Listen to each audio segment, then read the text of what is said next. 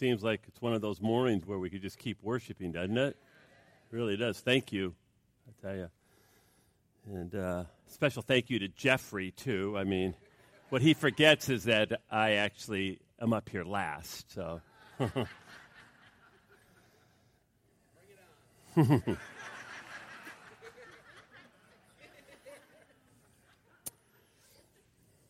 well, a guy goes on to a uh, job interview and he, he's you know waiting and he's some he's finally called into the office and he meets the manager who's going to do the interviewing. And at one point in the interview the manager asks so what do you think is your worst quality? And the man replies i am probably too honest. And the manager says well you know that's not a bad thing. In fact i think it's a good thing when people are honest. And the man replies i don't really care what you think so my guess is he probably didn't get the job. So, but uh, I figured since it was Labor Day weekend, it certainly would be wise to talk about work. And we're going to continue our series, Shooting Straight. And I actually had a number of questions about work. So I entitled the message this morning, Why Work? And I'm kind of excited for what the answer is going to be, too. So, you know, trying to figure that out. So, all right. Lord, I just thank you for the gift of humor and thank you most of all for you and the opportunity we've had just to worship together. What an incredible privilege that is. And now, Holy Spirit, I just ask that you would even come in greater measure than you are. Because I believe the word this morning could be revolutionary. But I know that only you, Holy Spirit, can make it real. I ask that you would fill me from the soles of my feet to the crown of my head that I would truly speak your words this morning. And I just thanking you for what you're going to accomplish now, how your word can truly set us free when we really take the truth and begin to walk it out in faith. And so I'm just again thanking you for what you're going to do now in Jesus' precious name. Amen.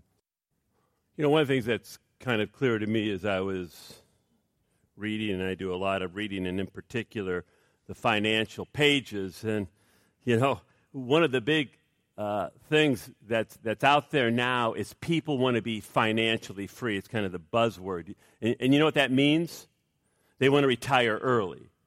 I mean, people are actually looking to retire in their 30s, in their 40s, and in their 50s. In fact, Forbes magazine published an article not too long ago that started out this way by saying this We all dream of retiring early, but for most of us, that's all it is a dream.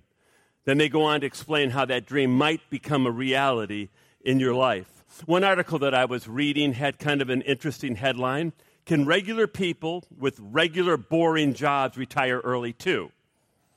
One thing is clear most people, or a lot of people in America, really don't enjoy their jobs. They are not finding much satisfaction in their jobs. In fact, CBS News reported last year two thirds of Americans are disengaged from their work. Gallup reported that out of 100 million full time employees in the United States, 51% are not engaged at work. And what that means is they feel no real connection to their jobs, and thus they tend to do the bare minimum. Gallup said that another 16% of Americans are actively disengaged from their jobs, meaning they resent their jobs and they spend much of their time griping to their fellow coworkers and they bring the entire office morale down. So I guess it is fair to say that most Americans are really not finding a lot of joy and satisfaction in their work. It's not really too fulfilling for them. And thus it's not surprising that I receive questions like, why did God create work? Is it a sin not to work? And finally, I don't like my job. Can I quit and find a new job? I think a good place to start in answering these questions is really to look at God's perspective on work. It is interesting to note, you know, if you just open up your Bible, and it's a good thing to do, you know, it's actually it's really good just to open a book up rather than your app, you know. But you start in Genesis chapter 1, right out of the chute.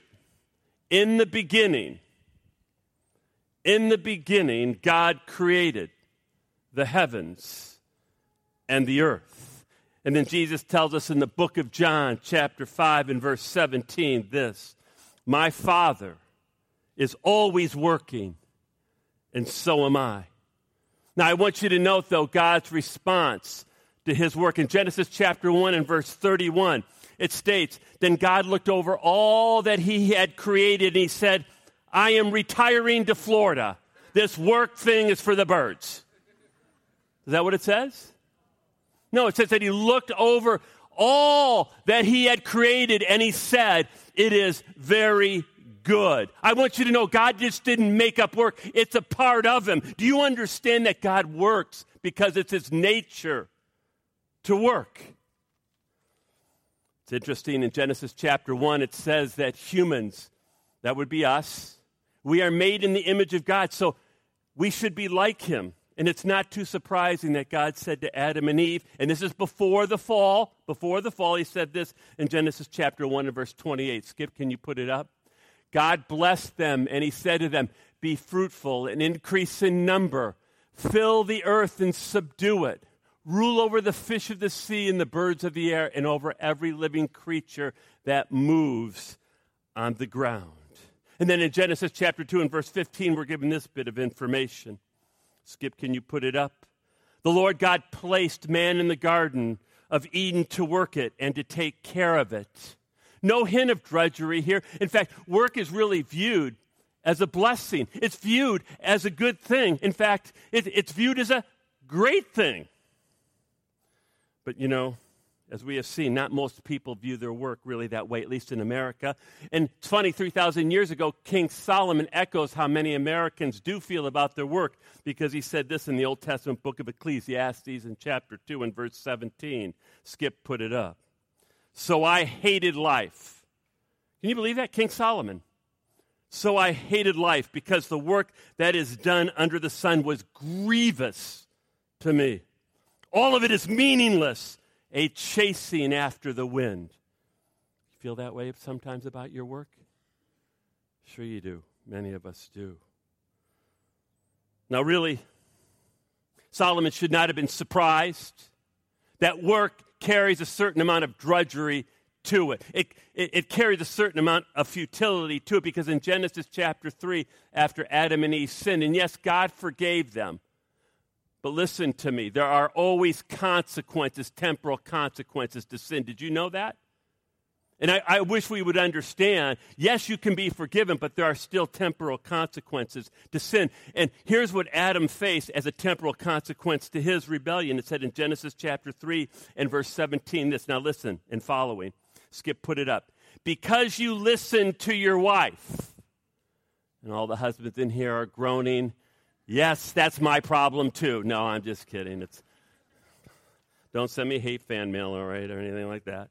Because you listened to your wife and ate from the tree about which I commanded you, you must not eat of it. Cursed is the ground because of you. Through painful toil, you will eat all the days of your life. It will produce thorns and thistles for you, and you will eat the plants of the field. By the sweat of your brow, you will eat your food until you return to the ground, since it's from where you were taken. For dust you are, and dust you will return. Well, now that we're all sufficiently encouraged, no, we're not encouraged, actually, are we? These verses, quite honestly, are rather sobering. But you know what? They do reflect reality. They do reflect reality. And in that great theological work, Snow White and the Seven Dwarfs, we see the dwarfs go marching off to work. Hi ho, I ho, it's off to work I go. It's, it's, exactly what we do, right? Anybody do that? Hi ho, hi ho, it's off to work I go. No, what the average American says, I I so it's off to work I go, right?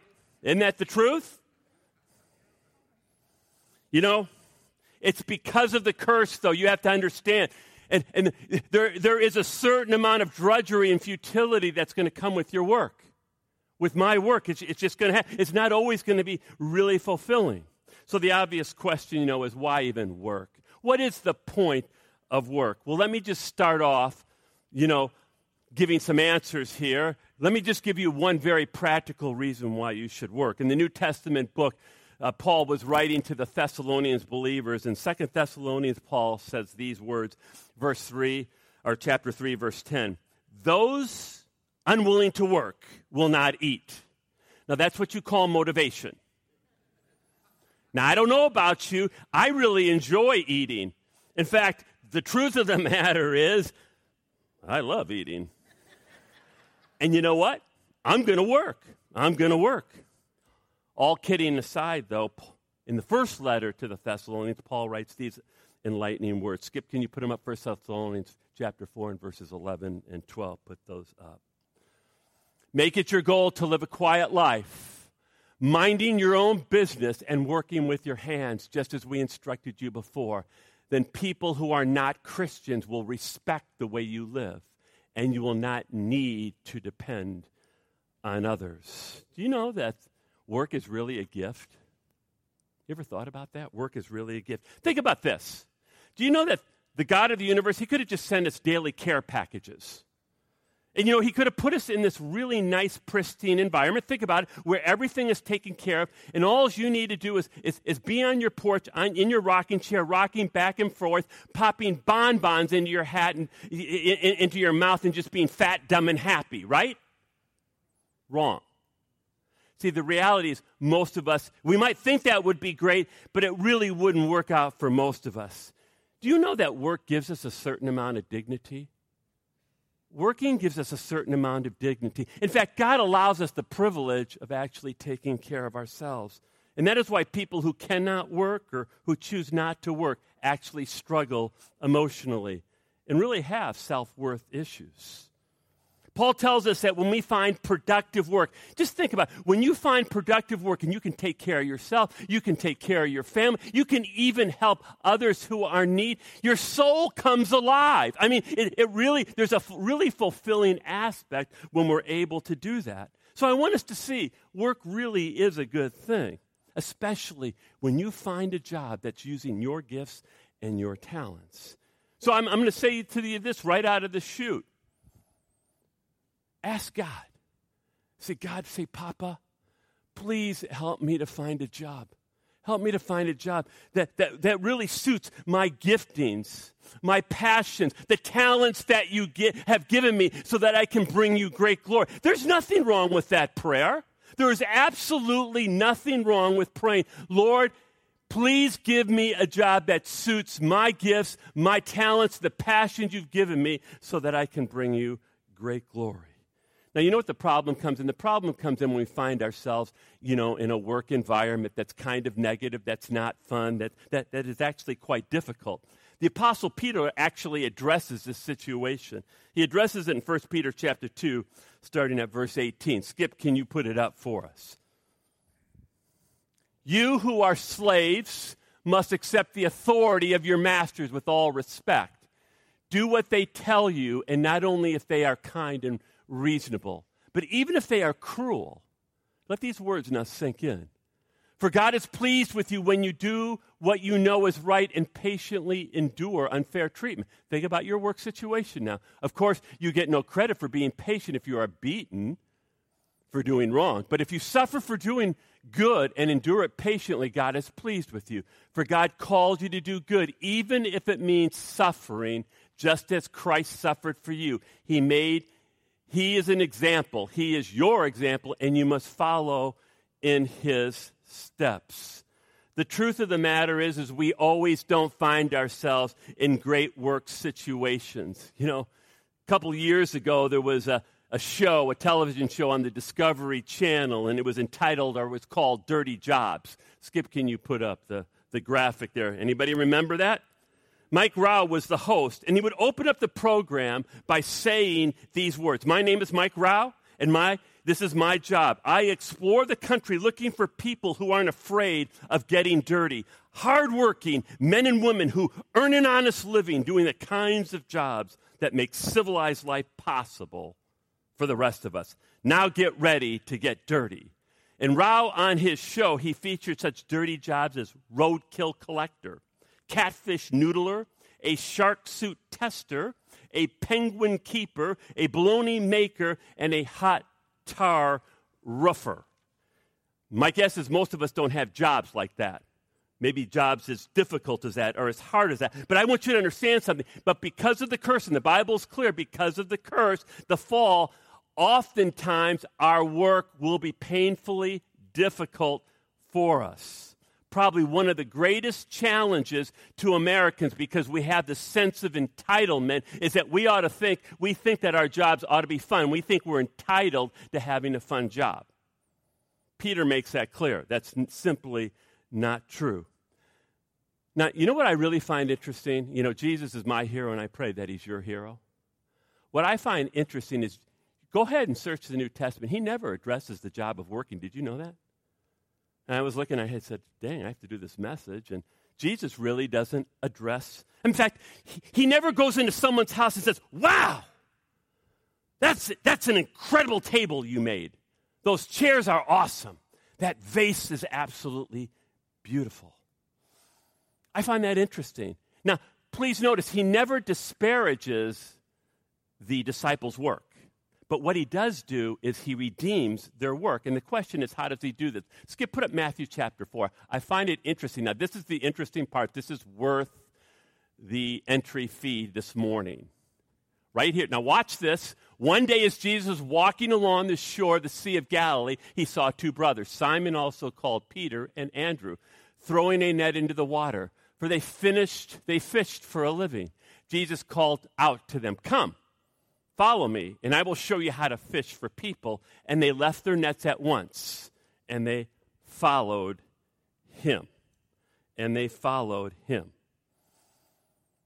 You know, we sadly live in a time in America, and I'm going to address this in a couple weeks, but we live in a time in America where I believe we are approaching the end times, and I'm going to make a distinction between the last days and the end times.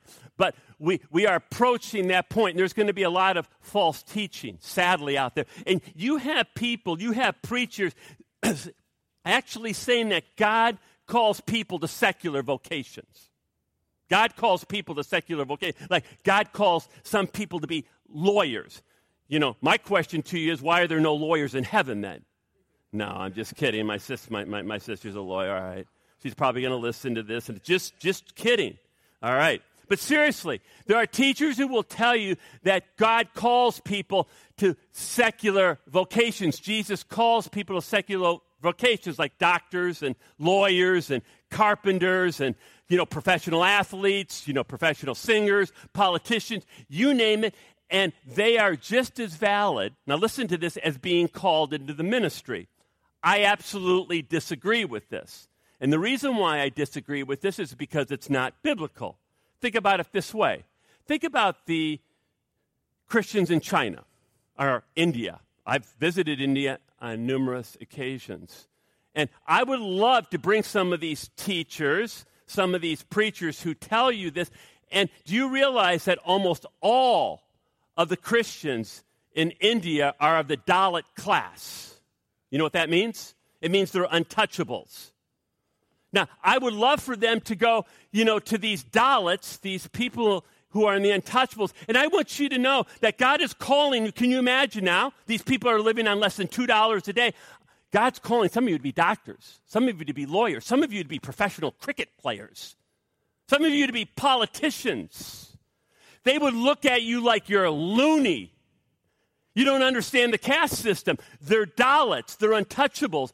They're going to do menial labor all of their life. They're not getting out of it. They're not going to make anything more than $2 a day. Now, does God hate them?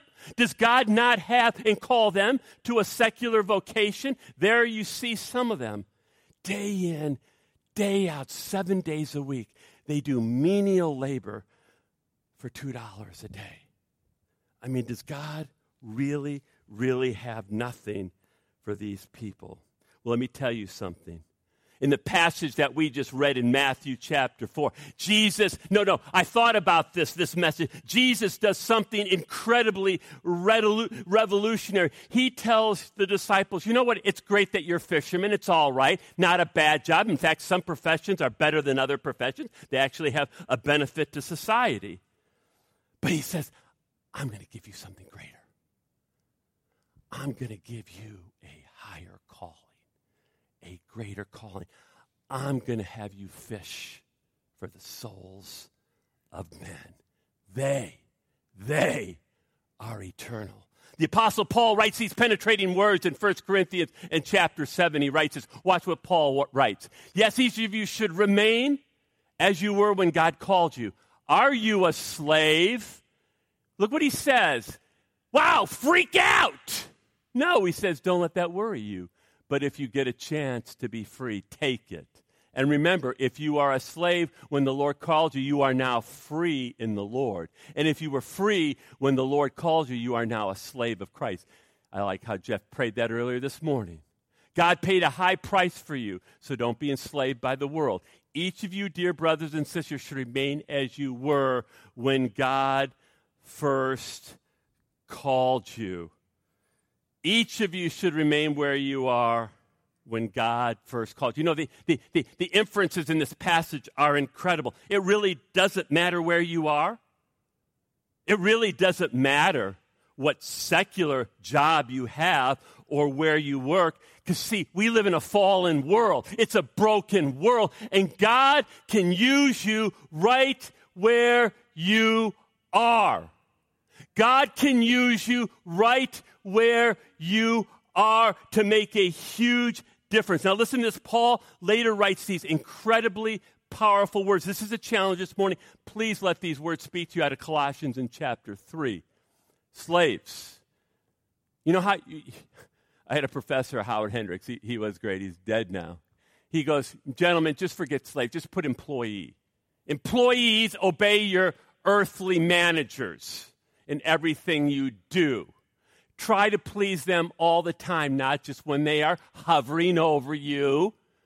Serve them, your company, sincerely because of your reverent fear for your boss. No, the Lord. Work willingly at whatever you do as though you were working for your boss for a higher paycheck, for the Lord rather than for people. See, he, he's transforming everything now, how we look at work. Remember that the Lord will give you an inheritance as your reward, and that the master you are serving is Christ. Three powerful conclusions, and we're out of here about work. Number one, no matter what job you have, no matter where you are working right now, your boss is Jesus your, uh, it'll transform you. You go to work, your boss, my boss is not Jeff. Thank God for that. No. Or the elders. My boss is Jesus. And I, no, no. I fear him and I work hard because I am serving Him, and I pray that it's important. It's important that you have a good attitude, that you're one of the best workers. Why? Because your witness for Jesus is on the line. Please understand that. Number two, we as Christians are going to have different jobs. Every one of us is going to, it's, and it's okay, and we're going to have different paychecks. We're in all of that. Any job, by the way, is really permissible as long as it's not unethical and immoral or violate your conscience. Do you hear me? Any job will do. Because there's people. Any job will do. As long as it doesn't violate your conscience and it's not immoral or unethical. And finally, number three, the most important thing. We Christians have a different job, but each of us has the same calling. Listen to that now. We all may have different earthly jobs, but we all have the same calling. We are all called to be fishers of people. This is what's not told and understood in American Christianity. Jesus, some of his final words in Matthew 28 18 through 20, he said this all authority. It's important. All authority has been given to me on heaven and earth because he has all authority. He says, You go, go, go, go. You go out there and you make disciples. You have been given the greatest calling on planet Earth. You get to change people's souls for all of eternity. And then you baptize them in the name of the Father and the Son and the Holy Spirit and teach these new disciples all that I have taught you. And remember, every day you go to work, I'm going to be with you. Every day you go to work, every day, I will never leave you. I will be with you in this most important mission. The truth is, your job doesn't matter because, see, it's going to pass away. But the people around you, do you understand they're eternal? They're either going to go to heaven and they're going to be with God for all of eternity, or they're going to go to hell and be separated. Man, you, you, you talk about serious. I mean, this is serious business. And don't ask me why he would ever entrust you and you and you and me with so many souls. But we're supposed to be that ambassador. We're supposed to be impacting people. You have been given the greatest calling in all of life. There's no one on planet Earth that has a greater calling than you to be fishers of people. Please don't stoop to be an earthly king. Do not stoop to be an earthly king. And you want a, a real witnessing opportunity? You want one? You sure? No, I'm serious. You want one? A few of you do. Some of you are going, I don't know, I don't trust the preacher. That's probably smart. Here it is. Next time someone asks you what you do, do not tell them that you're a doctor or you're a carpenter. Blow their minds and say, I fish for people's souls. Can you imagine? They'll go, What? I fish for people's souls. Now that will generate a conversation.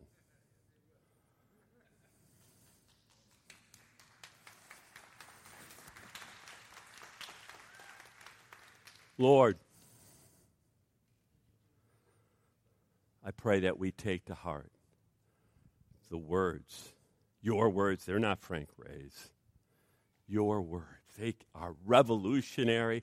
They are life changing. They can take a job that's full of drudgery and give it new meaning and new purpose as we think about, wow, you gave me to be the ambassador here at this place, at this job. You, you call me to be the path. You call me to fish for souls. And we begin to actually pray, not cursing the people around us, we begin to pray for our bosses, we, our coworkers. Lord, give me favor. Give me the strength to be the best worker and witness possible so that I can share the greatest news ever. That their lives can change and be different because of Jesus Christ and what he's done for me. Ah, may that be beating in our breast, I pray. And I ask for this in your precious name. Amen. Hi, I'm Jeff Eckstein, one of the pastors here at Bethlehem Community Church. Welcome to our Sunday podcast, coming to you from the town of Bethlehem in upstate New York in the USA.